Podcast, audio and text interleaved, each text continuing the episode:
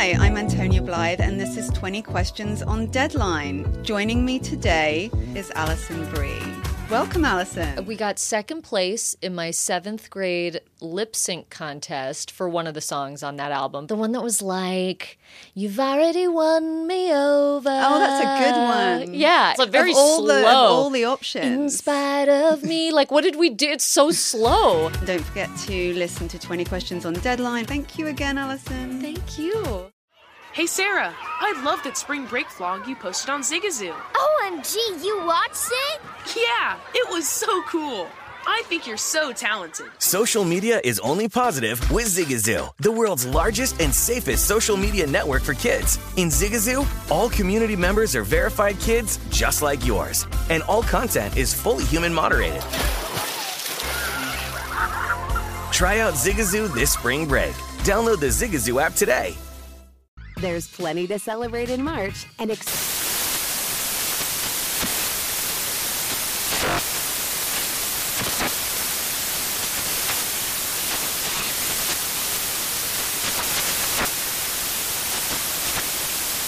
Craft Month with the perfect pizza at home class from Craftsy. And anytime is right to listen to iHeartRadio's iHeartCountry Radio. Discover more shows and movies for free. This is the Greg Peterson Experience. He was like a god walking amongst mere mortals. He had a voice that could make a wolverine purr. On VSiN, these... It's hour number three of the Greg Peterson Experience on VSiN, the Sports Betting Network, and we've got a superb hour coming up for you as we're going to be joined in fifteen minutes by Tanner Kern. He does tremendous work over at DraftKings, does a little bit of everything. He's done good work all throughout the year, taking a look at the N F L, but as we know, the N F L is now done, and he's getting us set for the upcoming baseball season as we're going to be taking a look at some M L B futures with him. We're going to be taking a look at what we've all got on the card for Friday. I know that he's got a little bit of hockey on there. I know that he's been looking at a little bit of the N B A as well, with that hitting the All-Star break as well. So we're going to have a nice wide range, about fifteen minutes, to try to find you guys some winners on the card for this weekend and some winners when it comes to the spring and summer as well with regards to the baseball front. So very much looking forward to that. Front half and back half of the hour, going to get you guys set for the Friday college basketball card as well. And if you missed by a D K Network Right a Pick from hour number two, we're going to be re-racking that for you in forty-five minutes. On top of that,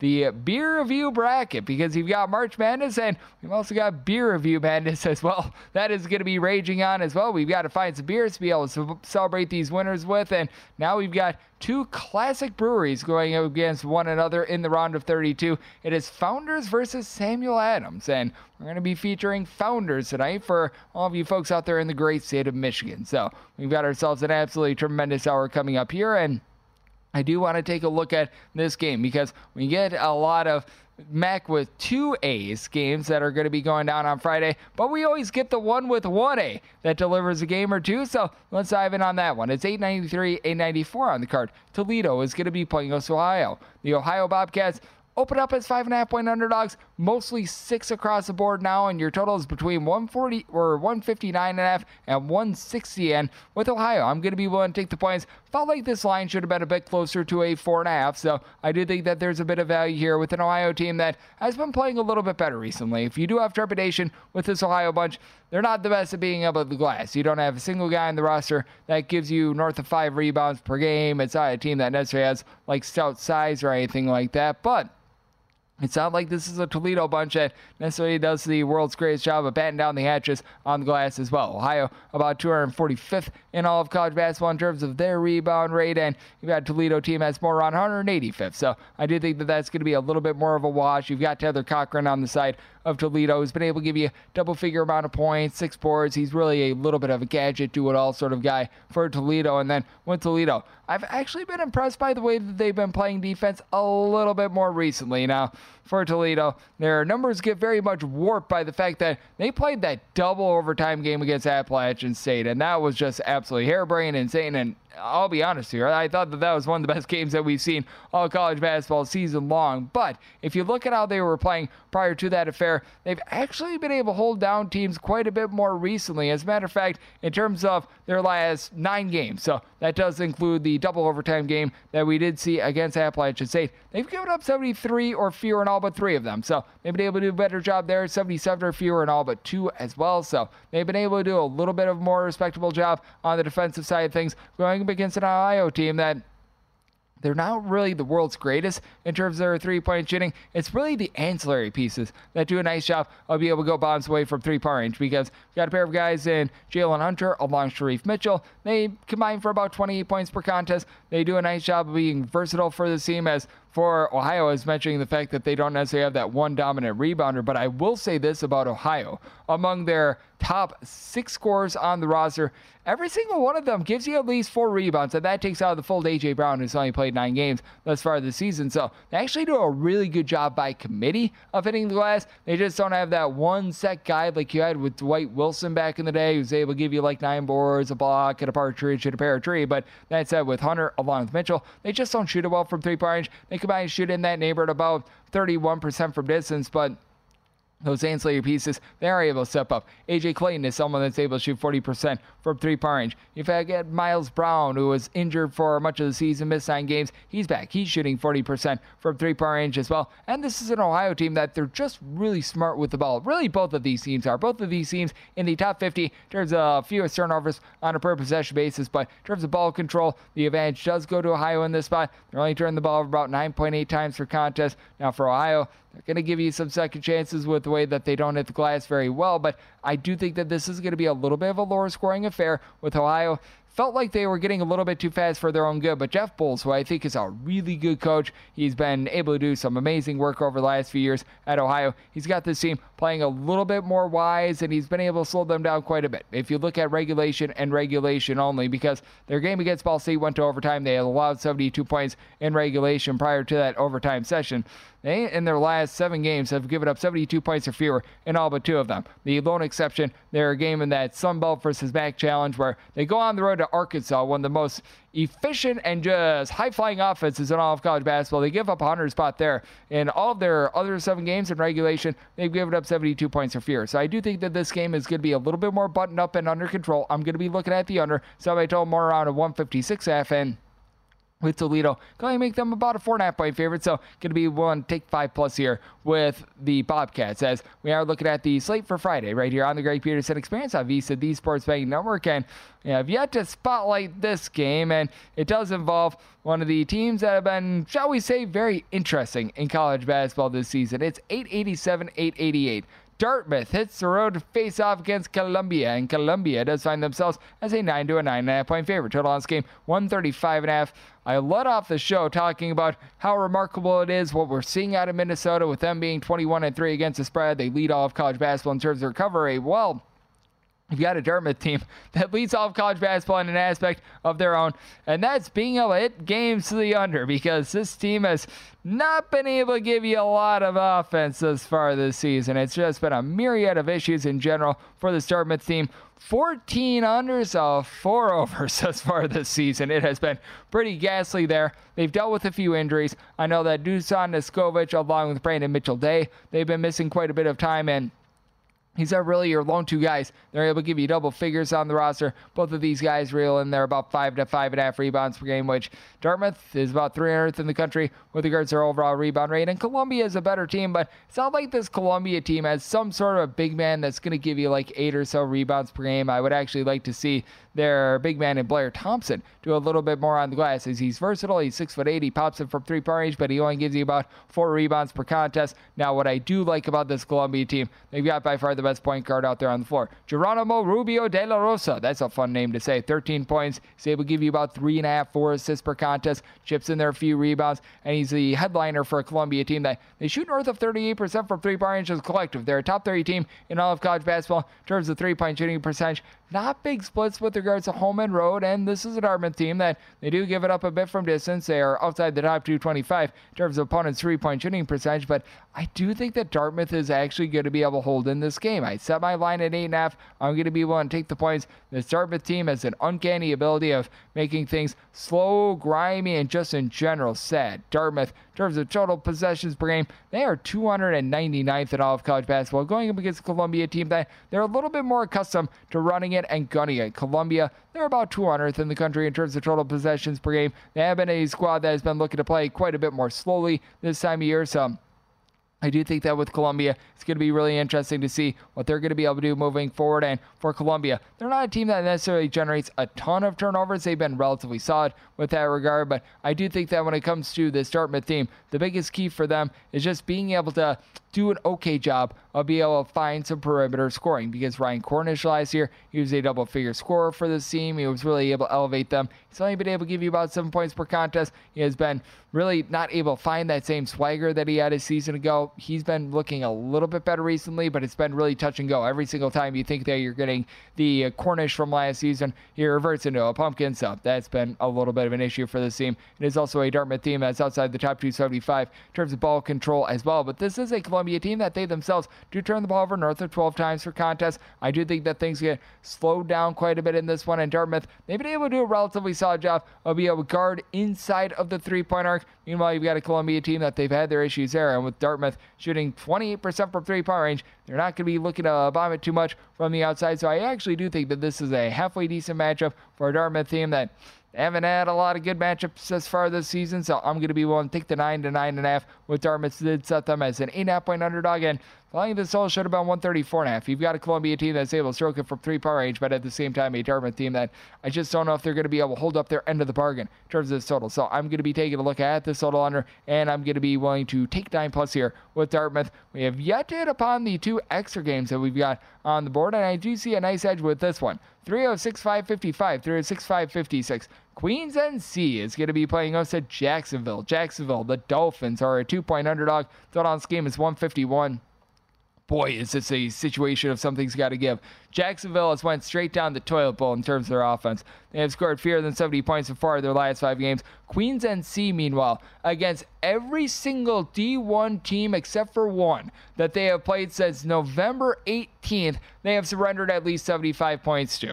Like this Queens N C team, you pretty much, they always talk about how you get like a few hundred points on your S E T score for just signing your name on the paper. Just by showing up in uniform, playing against Queens N C, you're pretty much spotted about seventy-five points. So that does make it very interesting, but I did set Queens N C as a six-point favorite. I'm going to be willing to lay the number. With Queens N C, typically this team is just completely bludgeoned on the glass, but with Jacksonville, it has been a team that, despite the fact that they're in the top one thirty-five with regards to rebound rate, they're dealing with all sorts of injuries. Marcus Iblack is currently out of the fold now. They just got Bryce Workman back at the fold, and Bryce Workman has been able to make a nice little contribution for this team. He's been able to supply the team with twenty-two rebounds in their last three games. He was out for north of ten games, so I do think that he's going to be able to elevate Jacksonville a little bit, but team is dealing with a bunch of injuries. Got a Queens N C team that's going to be able to light up a Jacksonville team that's outside the top two seventy-five in terms of opponent's three-point shooting percentage. Set my line at six, going to be willing to lay the number, and I think that Queens gets their up-tempo brand of basketball once again. Looking at the over, and coming up next, we're going to be taking a look at a little baseball with Tanner Kern of DraftKings right here on the Greg Peterson Experience on VSiN, the Sports Betting Network. Witness the dawning of a new era in automotive luxury with a reveal unlike any other as Infinity presents a new chapter in luxury, the premiere of the all-new twenty twenty-five Infinity Q X eighty. Join us March twentieth live from the Edge at Hudson Yards in New York City, featuring an unforgettable performance by Grammy and Academy Award-winning singer, songwriter, and composer, John Batiste. The all-new Infiniti Q X eighty is unlike any luxury S U V you've ever seen. Smart enough to anticipate your needs, even before you do. Every line, curve, and detail was thoughtfully crafted so everything for every passenger feels just right. Don't miss it. Mark your calendars and be the first to see it March twentieth at seven p.m. Eastern, only on iHeartRadio's YouTube channel. Save the date at new dash Q X eighty dot com. twenty twenty-five Q X eighty coming this summer. Billie Eilish and Finneas O'Connell, they're with us today on Crew Call. I'm your host, Anthony D'Alessandro. Billie's vocals, it was automatic art. You know, I had to like choose a more challenging route than just like da da da da. You know what I'm saying? Like it could have been like easier. And a lot of people have asked me like, how did you choose to have it be so soft and like so simple? And what else was it going to, like, that's what the song wanted. Thanks for listening to this episode of the Crew Call podcast on Deadline. Hey, Sarah, I loved that spring break vlog you posted on Zigazoo. O M G, you watched it? Yeah, it was edited so well. I think you're so talented. Social media interactions are only positive when you use Zigazoo. Zigazoo is the world's largest and safest social media network for kids. Your kids can upload their content and see what their friends are up to. With Zigazoo, they can create videos, enter to win prizes, and try out the latest dances and trends. There's no commenting, no text messaging, and everything is one hundred percent human moderated. Plus, all community members are real, verified kids just like yours. There are no bots, trolls, or A I. Because Zigazoo is about one thing and one thing only, and that is fun. Try out Zigazoo this spring break and let your kids share your vacation blogs and best edits with their friends safely. Download the Zigazoo app today. That's Z I G A Z O O.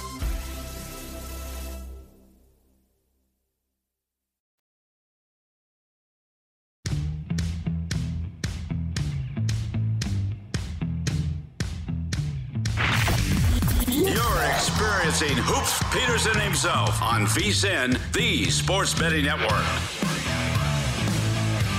You know that you've been busy with football, which is why the VSiN experts have just released our free N B A at the Break betting primer. Get the free guide today and start betting the N B A smarter with futures bets to make right now, Western and Eastern Conference analysis, plus betting tips for the rest of the season. Visit vsin.com slash guide to be able to get your free copy today. That is over at vsin.com slash guide. We're back here on the Greg Peterson Experience on VSiN, the sports betting network, and it is always great to be joined by this man, Tanner Kern. He does absolutely tremendous work over at DraftKings, taking a look at so many different things, and he, much like myself, is starting to get the bug when it comes to the upcoming M L B season. And Tanner, it is always great to be able to get you aboard. Thank you so much. Thanks for having me, Greg. Really appreciate it. Can't wait to talk some baseball tonight. Absolutely. And with pitchers and catchers reporting, first things first, before we dive in on some of the futures bets that you have made, how do you take a look at the baseball offseason and just sort of prepare for it? Because I do think that with baseball, it sort of silently creeps up on people. And what is very unique about baseball as well is that a lot of the bigger moves that you're going to be finding in terms of free agency, they don't like all happen at once. It's very much spaced out. And some of those happen just like weeks before the start of the season. Yeah, it's going to be a very interesting season. It's going to come up quick. So for free agency wise, pay attention to the rumors, right? Because the rumors are going to move the lines and the odds. Uh, so make sure you get the best number. And that is right now in many cases. I know you got to worry about injuries in that case. And if teams do eventually sign people, um, but you have a good idea what these rosters are going to look like right now. Most teams are done with the free agents. There's still a lot of good guys out there that will improve rosters, uh, but definitely pay attention to the rumors because that's going to help you in terms of placing your future bets. Absolutely. And before we dive in on a few season win totals, I know that you've got a little bit of a bet for Cy Young Award, and this one is a little bit to the chagrin of myself. I'm a Milwaukee Brewers fan, and why the Brewers gave up what they did and Corbin Burns for the haul that they got back. Ironically enough, they got D L Hall and like one or two other minor leaguers. I am not happy with it, to say the least. But that said, I know that you're taking a look at Corbin Burns to be able to win the Cy Young Award, and I believe that you got ten to one on that. ten to one is a great number here, especially with the pitchers in the American League right now. Corbin Burns coming to the American League, I think is really going to work wonders for his game. I know you don't want to hear that, Greg, but I think we're going to see a revitalized Burns this season. In twenty twenty-one, he won the Cy Young and led the league in E R A with a two point four three. He was fantastic. He had a two point nine four in twenty twenty-two and led the league in strikeouts with two hundred forty-three that season. Last year, he was an all-star, but the E R A did spike to a three point three nine. Wasn't super dominant with the strikeouts, as dominant as he has been, much more dominant than many pitchers in the league, of course. Um, but I think he's really ran his course in the National League, and now he has a whole new league of batters that have not faced him consistently. I think that's going to, again, work wonders for him. The Orioles are going to give him run support. I think he's going to be happy playing in Baltimore. It seems like a very fun place to play, a young roster with a lot of talent there. Garrett Cole is the favorite to win the Cy Young right now. It's very hard to go back-to-back there. Kevin Gosman hasn't finished higher than third in the Cy Young. He's second on the list. And then the same goes for Pablo Lopez and Framber Valdez. Two elite pitchers, really good guys, but I just don't look at them as Cy Young winners right now. I see Corbin Burns as the most dominant arm there in a great situation. And for ten to one, you really can't beat the number. Yep, absolutely. And I mean, I don't wish any ill will on Corbin Burns. I do wish that the front office had gotten a little bit more for him. You got D L Holland, you got a prospect or two, whoopty stinking do. But I mean, I'm right there with you. Him being the number four choice, I think that that's very much warranted. And even though Garrett Cole won the Cy Young Award last season, it's not like he had some sort of a legendary season or anything like that. So I do agree with you there. And I know you're taking quite a bit of a look at the American League East, and that's where we find one of your main win totals. You're looking at the Boston Red Sox to be able to get over eighty wins this season. I hate to do it, Greg, but I have to do it here. The Red Sox to win eighty games. You can get it for plus money. They've won seventy-eight games in each of the past two seasons. They haven't really improved this offseason necessarily, but there's a new generation of talent coming up with a new mentality, and hopefully that plays out. Uh, new, you know, front office group, not front office, but new, uh, you know, general manager there. So there's a lot of new things coming for the Boston Red Sox this season. I do believe if they could win seventy-eight games last season, they can do eighty this season. The division is very similar to what it was. The Yankees only won eighty-two games last year. They're going to be better, obviously, the favorites to win the American League East. But the Red Sox have tended to win the battle between New York over the past couple seasons, so I'm not super concerned there. Lucas Giolito might not be a frontline starter. He shouldn't be the headlining guy uh, on opening day for, for many teams, but he is for the Boston Red Sox, so we got to deal with it. However, I do think the change of scenery is really going to help him. He had a four point eight eight E R A last year, but still got those swings and misses, and that's very valuable. Valuable, especially in a Red Sox rotation that didn't really get that last year. Um, Brian Bayo is going to be the centerpiece of the team. Nick Pivetta has talent. Cutter Crawford still gives you an effort. And when Garrett Whitlock, if he is eventually a starter this year, learns how to, continues to learn how to be a starter, they're going to be just fine there. You got Kenley Jansen coming out of the, uh, as the closer when he gets healthy. And then you have a pretty good core of hitters. Tristan Casas, Rafael Devers, Trevor Story, who you really didn't see much of last season, Masataka Yoshida. It's not a great lineup, but it's one that if they stay healthy, they are capable of winning eighty games, even in a loaded American League East division. So I trust that they can get there. I think they can. I don't think they're going to make a playoff run by any means, but eighty games is very realistic for a plus money number. Yep, it absolutely is. And I can tell you right now, I probably won't be betting too much on Lucas Giolito at home, but I absolutely love what Brian Bayo was able to do last season. That guy is the one that you want to watch out for. And if you really want a long shot future, him to be able to make some noise in that Cy Young Award chase that you were talking about with Corbin Burns, I don't think is the world's worst look. He was really able to put it together with that changeup last season. As joining me on the show, we do have Tanner Kern. He does tremendous work over at DraftKings. Joining me on the Greg Peterson Experience on VSiN, the Sports Betting Network. And in terms of the American League East, you're looking at the entire division to be able to win the World Series. Take me through this, because this is a little bit of a different market, and you've got yourself a nice value on this.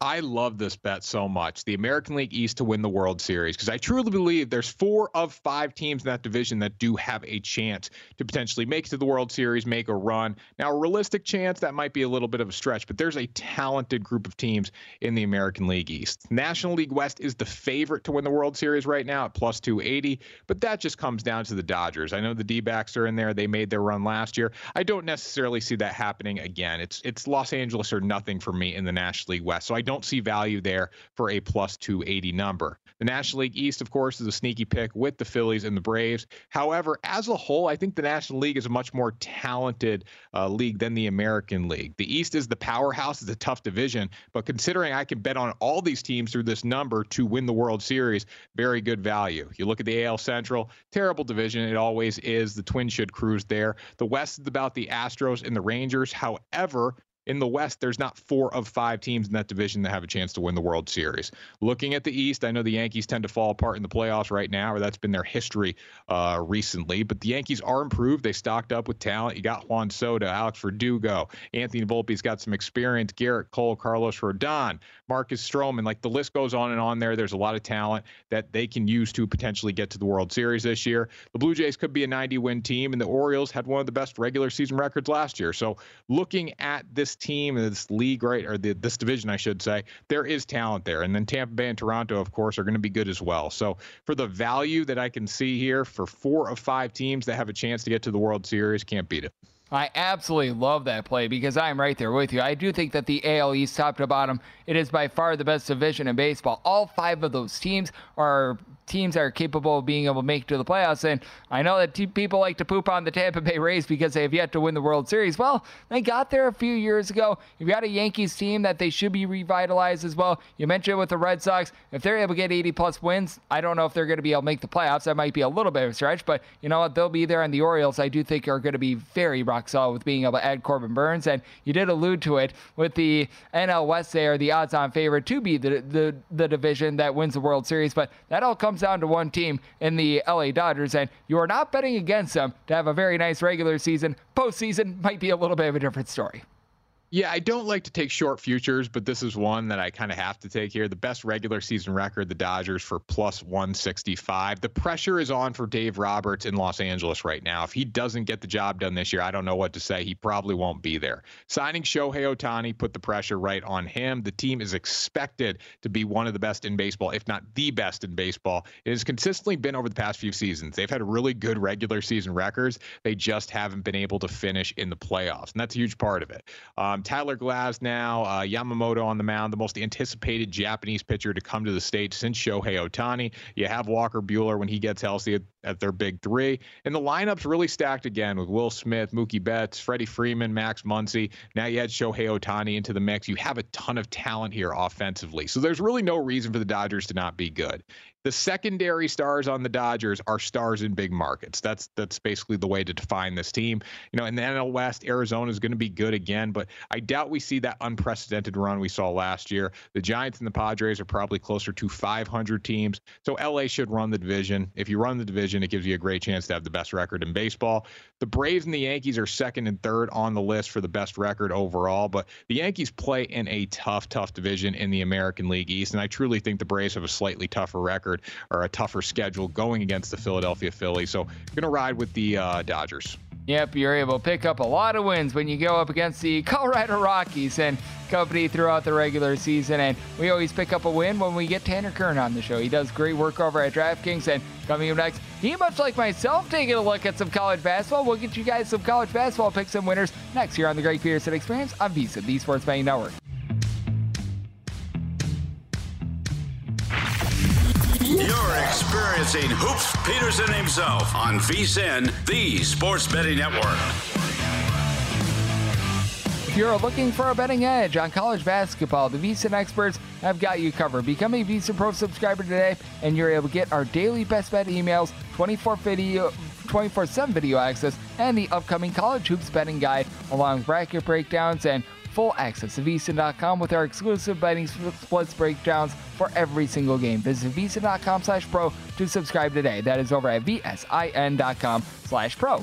We're back here on the Greg Peterson Experience on VSiN, the Sports Betting Network. Always great to be joined by Tanner Kern. He does such tremendous work over at DraftKings. And Tanner, you're diving into my neck of the woods in this one. You're taking a look at some college basketball. Absolutely love it. And you're a man that it's out there in the northeast part of the country. And we do salute those teams in the northeast part of the country because they're the main ones that are going to be playing college basketball on Friday. Though we do go to the heartland for this one. This is out there in the great state of Missouri. Saint Louis, they play host to V C U. V C U, across the board, they're pretty much a five-point favorite. I'm seeing one stray five and a half out there. That was the opener, but mostly seeing this at five. Total is one forty-four. Want to get your thoughts here because Saint Louis is a team that I've picked up on them being a good three-point shooting team, but going up against a V C U team that has a really good three-point shooting defense, I think they're up against it. Yeah, definitely. First off, shout out to the Northeast mid-majors in action Friday night, yes, giving us something to do and bet on. But we'll go to the heartland to start it off. V C U minus five.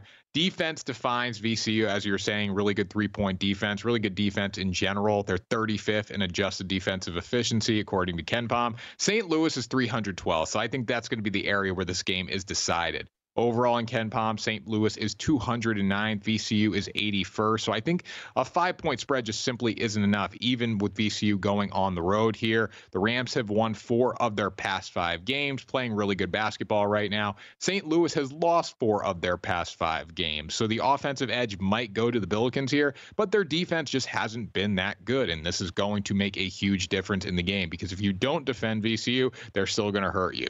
The Rams only allow sixty-five points per game. Saint Louis allows seventy-seven. V C U won last meeting between these two teams, eighty-five to sixty-one at home on January nineteenth. I think we're going to see a repeat performance. It might not be this dominant of a game considering V C U has to go on the road and everything that entails, but overall, it's a really good basketball team. Max Scholga is the player to watch for V C U. Defensive-minded guard, really physical, can go down low, get rebounds. He should have a big game, help his team find a way to win and cover for the Rams. And additionally, with this V C U team, they're finally now healthy as well. They've been dealing with so many guys. Joe Besmele was out of the fold because of the two-time transfer issue. Sean Barrasat has dealt with injuries as well. So I do think that there's a lot of upside there. And you're mentioning the fact that Saint Louis doesn't defend. This team does. Marist is a top twenty-five team in the country. It trips points a lot on a per-possession basis, playing against Canisius. There's no qualms with this Marist defense. They're going to be able to get the job done. Question becomes, can they score enough to be able to cover this five and a half point line? And you also have a total of one thirty-three going up against Canisius team that has had a lot of offensive issues of their own. Yeah, Marist kind of reminds me of like an Iowa. Play really good defense, Iowa in football, I should say. Really good defense, slow, methodical offense. They're definitely a little more efficient than Iowa's football offense, uh, but they are physical and they're a fun team to watch. They've won four of their past five games. They are going to grind you into the ground, especially in the backcourt. Red Foxes thirteen and nine. They're only scoring sixty-five points per game, so don't expect them to light up the scoreboard by any means, even though the last time out they were really efficient from the field against Canisius. Uh, but when you look at Canisius, they're doing seventy-two points per game. However, both teams are shooting forty-four percent from the field. So when you look at that efficiency metric, it definitely leans towards the Marist Red Foxes. They're allowing just sixty-two points per game. Canisius giving up twelve more points than this per game. And Marist is ninety-fifth in KenPom's adjusted defensive efficiency, while Canisius is two hundred twenty-ninth. I'll say it all the time in college basketball. Good defense wins. Shots are going to fall or not fall depending on the night. But good defense is consistent. It's something to look at when you are betting. If shots aren't falling, I see this being a low-scoring defensive battle that Marist can win and cover in. Again, last time out against Canisius, they won eighty-two seventy-one. Both teams were over fifty percent from the field, which is kind of wild. It's very rare for uh, Marist. But they won on a night where the shots were falling. If they go, if this turns into their kind of game, a slow-paced defensive battle kind of game, they're going to be just fine here as well. Max Allen the second, six nine center, had eighteen points last time out against Canisius. They didn't really have that presence down low to stop him. He was fantastic. I think he's going to be great again, and that's going to lead to a win and a cover here for Marist. Yep, and I'm so glad that you mentioned Iowa, because is there a more polar opposite program with regards to their football and their basketball team than Iowa? Iowa on football can't score to save their lives, tremendous defense. Iowa, when it comes to basketball, can't guard a nosebleed, but you know what? On offense, they're pretty darn good. As joining me on the show, we've got Tanner Kern. He does amazing work at DraftKings, does a good job on the offensive and defensive side of things. Joining me on the Greg Peterson Experience on Visa, the Sports Betting Network. And how about if we dive in on this game as well? It's one of the more pick'em games of the night. It actually did open up as a pick 'em, and now we've seen the money coming on Mount Saint Mary's. Mount Saint Mary's between a one to a one half point favorite. Total on this game is one forty-six. Take me through this one, because with Ryder, they've been heating up a little bit from three point range, but with Mount Saint Mary's, a lot of their turnover issues, they've been able to rectify quite a few of those in recent games. Yeah, the money's coming in on Mount Saint Mary's. I think the public is going to win here. I will be on Mount Saint Mary's. They're both not great teams, but the upside is for the Mountaineers is that they have a lot of advantages coming into this game. Ryder did beat them by four on January twenty-seventh in a game where the Broncos were seventeen of seventeen from the free throw line. They're usually closer to seventy-four percent. I don't see them going one hundred percent from the line, and that ultimately made the difference the last time these two teams faced off. I think the Mountaineers just didn't really play well that night. They really weren't good from the free throw line. So if they can fix those issues, I think they're going to be okay coming into this one. They've won four straight games. They've covered two times out of the four, and Ryder has lost three straight. Straight. Now, it looked like Mount Mar- Mount Saint Mary's really found their stride in their last game against Quinnipiac. They won by seventeen against a quality Quinnipiac team. In the KenPom rankings, uh, Mount Saint Mary's is two hundred thirty-first overall. Ryder is two hundred seventy-ninth. The two have comparable offenses, but when it comes to defense, again, if you've noticed a trend in my picks tonight, it really comes down to which defense is better, which defense is going to make the difference. And in this game, that is Mount Saint Mary's. They have over a seventy-spot advantage in the adjusted defensive efficiency metric from KenPom. Dakota LeFue's been fantastic over the team's winning streak. Really good scorer right now. He's got twenty plus in three of his past four games, including a thirty-four point night against Marist on February second. You can put up thirty-four against Marist. I mean, that's pretty impressive with how good their defense has been. Look for him to bring the scoring. It's only going to separate the Mountaineers from the Broncos. I think they get revenge in this spot, find a way to win, cover, um, and get the job done.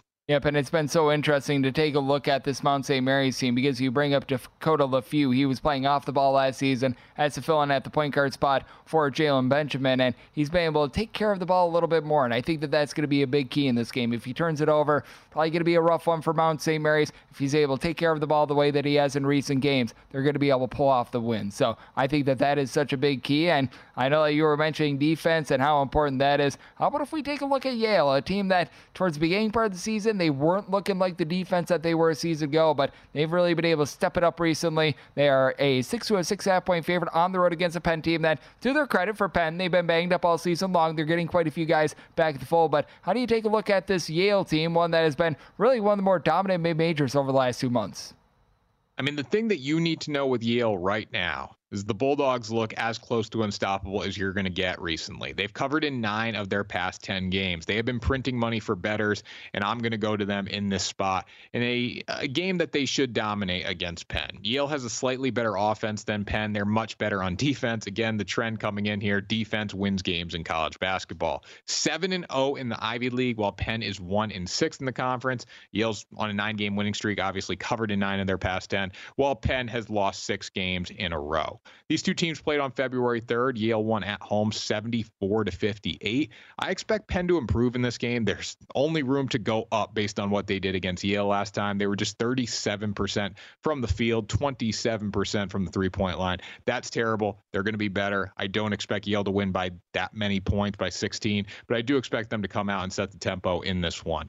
Um, Yale was over fifty percent from the field as well in that game, so they might not be this good as well. So just goes back to defense in this one. What's going to be the consistency point? And that's Yale, as they, you said, they're playing better defense. The Bulldogs allow six less points per game than Penn. They shoot nearly two percent better from the field, which does make a difference. And they're a balanced team, ranking eighty-ninth in the KenPom rankings. Penn is two hundred fifth. So the balance just simply isn't there. They're also two hundred sixty-fourth in adjusted defensive efficiency. Uh, it all starts with sophomore forward Danny Wolf for the Yale Bulldogs. fifteen point four points per game, nine point eight rebounds, shooting fifty percent from the field. Very few players in college basketball are averaging double-doubles consistently every night. He's been doing that. He dropped twenty-four points with twelve rebounds against Penn in his last meeting. He's got three straight twenty-plus point games. Everything's going right for Yale. Everything's going wrong for Penn right now. I'm going to bet on the better team, the more consistent defensive team in the backcourt, and that is the Yale Bulldogs here. And we've got about forty seconds remaining. Can I interest you in taking nine to nine and a half points with Siena? Because I am unwilling to. Yeah, I don't think nine to nine and a half with Siena is a move for me. I'm going to stick with the picks that I got, but feel pretty confident in my four plays here and looking forward to some good old Northeast mid-major basketball on Friday night. Yeah, those are picks that are much better than uh, trying to be able to make some money on Siena. It's been relatively rough for them this season, but we always make money and we always get great picks when you're aboard, Tanner. You do such good work over at DraftKings, and time's always appreciated. Thank you so much. Thanks for having me, Greg. Really appreciate it. Always great to be able to get Tanner aboard. He does a great job looking at football, basketball, baseball, hockey, you name it, he does it. And coming up in the final segment here on the Greg Peterson Experience, I get you guys a beer review of my D K Network write-up for this Friday, right here on VSiN, the Sports Betting Network. Witness the dawning of a new era in automotive luxury with a reveal unlike any other as Infinity presents a new chapter in luxury. The premiere of the all-new twenty twenty-five Infiniti Q X eighty. Join us March twentieth live from the Edge at Hudson Yards in New York City, featuring an unforgettable performance by Grammy and Academy Award-winning singer, songwriter, and composer, John Batiste. The all-new Infiniti Q X eighty is unlike any luxury S U V you've ever seen. Smart enough to anticipate your needs, even before you do. Every line, curve, and detail was thoughtfully crafted so everything for every passenger feels just right. Don't miss it. Mark your calendars and be the first to see it March twentieth at seven p.m. Eastern, only on iHeartRadio's YouTube channel. Save the date at new dash Q X eighty dot com.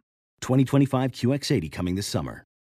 Hey, this is John Ridley. And this is Matt Carey, documentary editor at Deadline. And welcome to Doc Talk. John, we've got a hard-hitting episode today. A lot of controversy well, maybe we should put the word controversy in quotes, in the documentary field about the nominees for Best Documentary Feature. We're going to get into that with some amazing panelists. You get a shot, but the individuals behind every one of those images, they're complicated and they are human. This has been Doc Talk. Thank you. Great Thank conversation. You.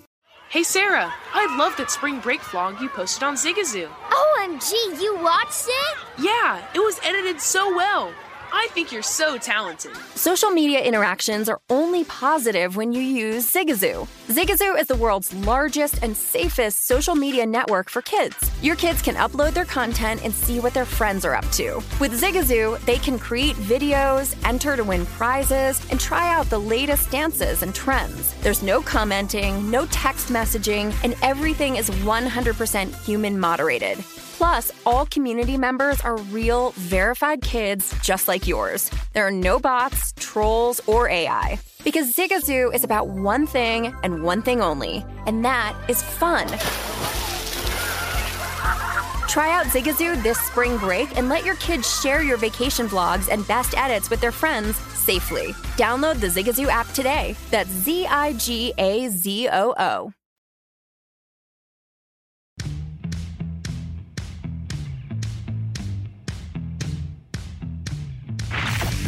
You're experiencing Hoops Peterson himself on VSiN, the sports betting network.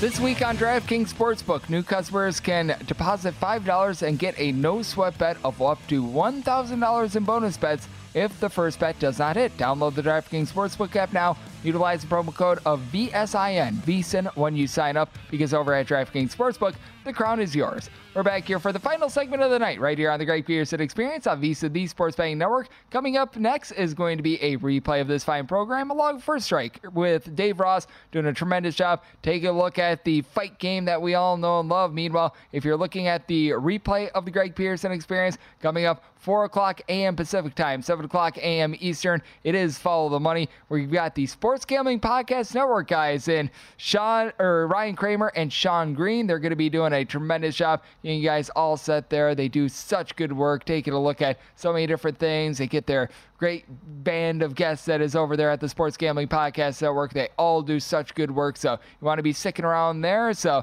my job now is to get you to follow the money safely, hopefully with a little bit more money in pocket, as I'll get you guys my D K Network right a pick here in a second. But as we know, the N C double A tournament, it does feature March Madness, but we've got to get in there a little bit sooner because we've got a lot of breweries to be able to take a look at with regards to our beer reviews. So we have set up the beer review bracket. We're in the round of thirty-two with a classic matchup of Samuel Adams versus Founders. Founders is up first, and we'll see what they can do here on Hoops on Hops, and we decided to go with the Founders Centennial I P A. They're going to be going up against Samuel Adams. Samuel Adams, they're going to be throwing the change up with the cold I P A, and when it came to this one from Founders, I had tried a few beers of theirs in the past, and I certainly will be trying much, many more of them out there in the great city of Grand Rapids, Michigan, by the way.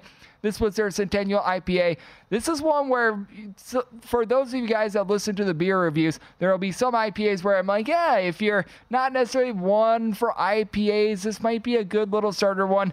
This is one where if you're not one that is accustomed to I P As, you probably don't want to be starting with this one. This is one that is very thick. It is very flavorful, and it's one that personally I enjoyed. I gave this an eight point eight out of ten. I thought that it was very, very rich and flavorful, but at the same time, it stopped short at being like super bitter and everything like that. And that to me is really the measure of a good I P A. Are you able to deliver that piney feel? Are you able to deliver those hops without being like super duper bitter on the back end? And Founders was able to check the box on this one. You've got some nice citrus notes. You've got a little bit of caramel sweetness to be able to balance it out. Pretty powerful beer at seven point two percent alcohol by volume. I thought that they did a very solid job. So and an eight point eight out of ten from Founders, and now it's going to be up to Samuel Adams, who time and time again, they have been able to get the job done to try to be able to match or exceed that to be able to go to the next round, as they're going to be throwing the cold I P A. We're going to be getting that preview or that that beer review for you guys on the Twitter slash X feed at G unit underscore eighty-one. Also on the Instagram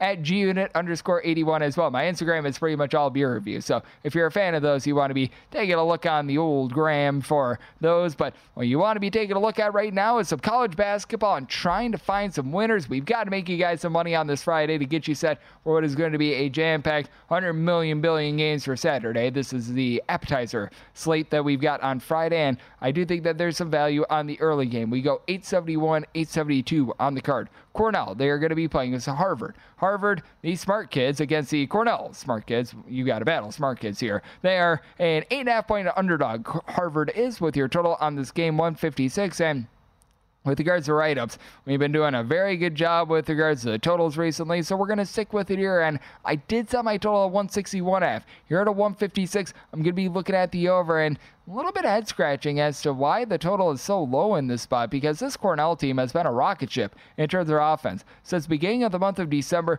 they have been able to get to at least seventy-five points in all but two of their games, and they go up against a Harvard bunch that...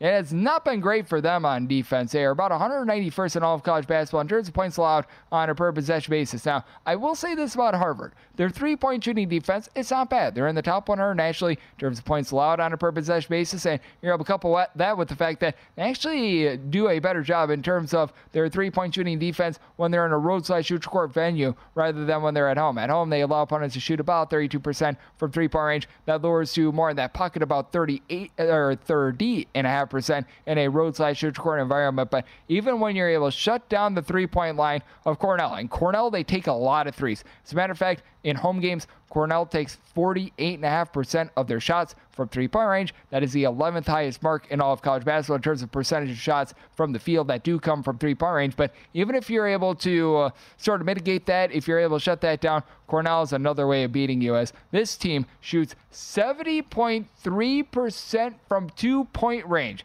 In case you were wondering what that means on the national landscape, that's the number one mark in all of college basketball. And that's not just the number one mark in all of college basketball. Next best team in terms of two-point shooting percentage at home, sixty-five point six percent. They are four point seven percent clear of the next closest team in all of college basketball. And for reference, that next closest team is Creighton, a team that has seven-foot giant of the earth, Ryan Kalkbrenner. So this Cornell team, they're very balanced there, as we are taking a look at my D K Network right to pick for this Friday right here on the Greg Peterson Experience on Visa, the Sports Betting Network. And when it comes to this Cornell bunch, they sort of have just everyone being able to pop it from three-point range, and they've got themselves some hockey-style line changes. They've got eight guys that all are able to give you at least six point four points per contest. You don't have a single guy that gives you north of twelve point two points per game. Chris Mannon, he's their top scorer, and when you take a look at this Cornell team, it's just all-around balance. They've got three guys on the roster that average north of ten points per game. All three of those guys give you at least three assists per contest as well, so sharing is caring is something that Cornell certainly lives up to, and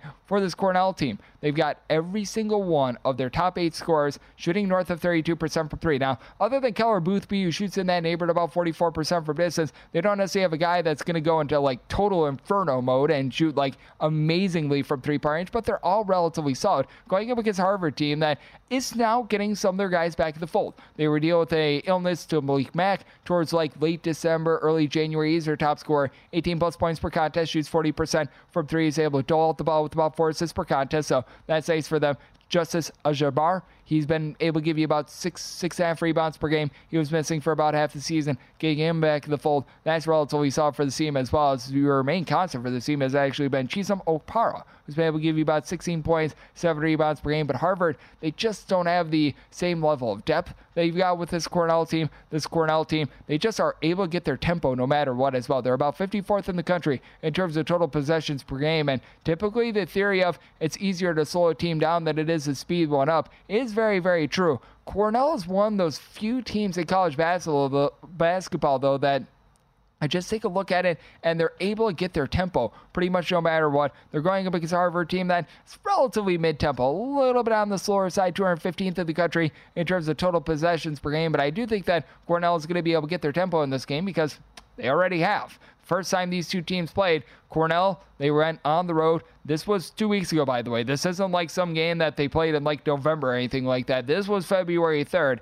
They won that game by a count of eighty-nine to seventy-six. Both teams shot it relatively well from three-point range. I do think that you're going to be able to see that once again in this one, even though Cornell is about sixty-fifth in the country with regards to opponents' three-point shooting percentage. That drops into the uh, bottom one seventy-five when they are at home. They actually do a worse job of being able to guard the arc when they're at home rather than in a roadside shoot court venue. And for Cornell, they really don't get too much of a bump with their defense when they're at home. They're only giving up about two points fewer per one hundred possessions at home rather than in a roadside shoot court environment. Meanwhile, for Harvard, you'll have a drop-off of about five points more per one hundred possessions that they do give up away from home rather than when they are at home. So I do think that this is a good spot for Cornell to be able to complete the season sweep. And I think that you've got Cornell once again being able to get to at least eighty points in this one. They have scored at least seventy-five points in all but two of their games since the beginning of the month of December. So my D K Network writer pick, we are going to be sticking with the totals, going to be going with the over in this spot. And with Cornell, if you're looking for a side, set them as a nine and a half point favorite. I'm going to be willing to lay up to nine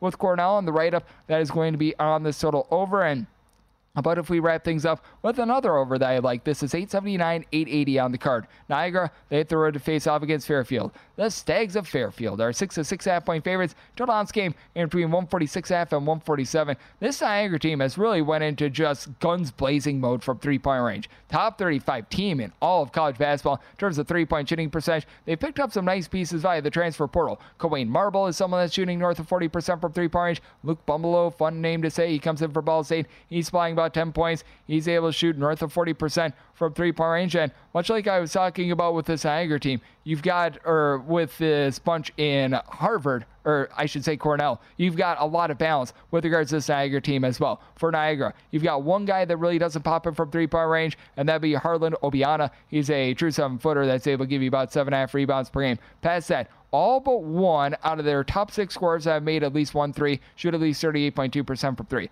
Problem is, they're really giving it up from distance, and this is a Fairfield team that they have cranked up their tempo, but they're now a top one fifty team in terms of both points scored and points allowed on a per-possession basis. This is a Niagara team that fails to be able to generate second opportunities. They are outside the top three hundred with regards to their offensive rebounds per game. I do think that you're going to see Fairfield come out and be able to dominate a game where I think both teams shoot it very well from three-point range. I did set my total at a one forty-nine, looking at the over, and I'm going to be willing to lay with Fairfield, made them a nine-point favorite, and coming up at four o'clock a m Pacific, seven o'clock a m Eastern, it's Follow the Money right here on VSiN, the Sports Betting Network. Infinity presents a new chapter in luxury, the premiere of the all-new twenty twenty-five Infinity Q X eighty, live March twentieth from the Edge at Hudson Yards in New York City, featuring a performance by Jon Batiste. The all-new twenty twenty-five Infiniti Q X eighty is an S U V designed to help every passenger feel just right. Be the first to see it March twentieth at seven p m Eastern, only on iHeartRadio's YouTube channel. Save the date at new dash Q X eighty dot com. Don't miss it. twenty twenty-five Q X eighty coming this summer. Hey, this is John Ridley. And this is Matt Carey, documentary editor at Deadline. And welcome to Talk Talk. John, we've got a hard-hitting episode today. A lot of controversy. Well, maybe we should put the word controversy in quotes in the documentary field about the nominees for Best Documentary Feature. We're going to get into that with some amazing panelists. You get a shot, but the individuals behind every one of those images, they're complicated and they are human. This has been Doc Talk. Thank you. Great Thank conversation. You. Zigazoo has made me zigzag. What I mean by that is I swore I would never let my kids on social media, but now I'm setting them loose on Zigazoo. Zigazoo is a space for kids to post videos they've created and to share them with other kids just like them. Videos that are moderated by actual people. And since there are no comments or messaging, you don't have to worry about social trolling. Zigazoo, the world's largest social network for kids. Download the Zigazoo app today.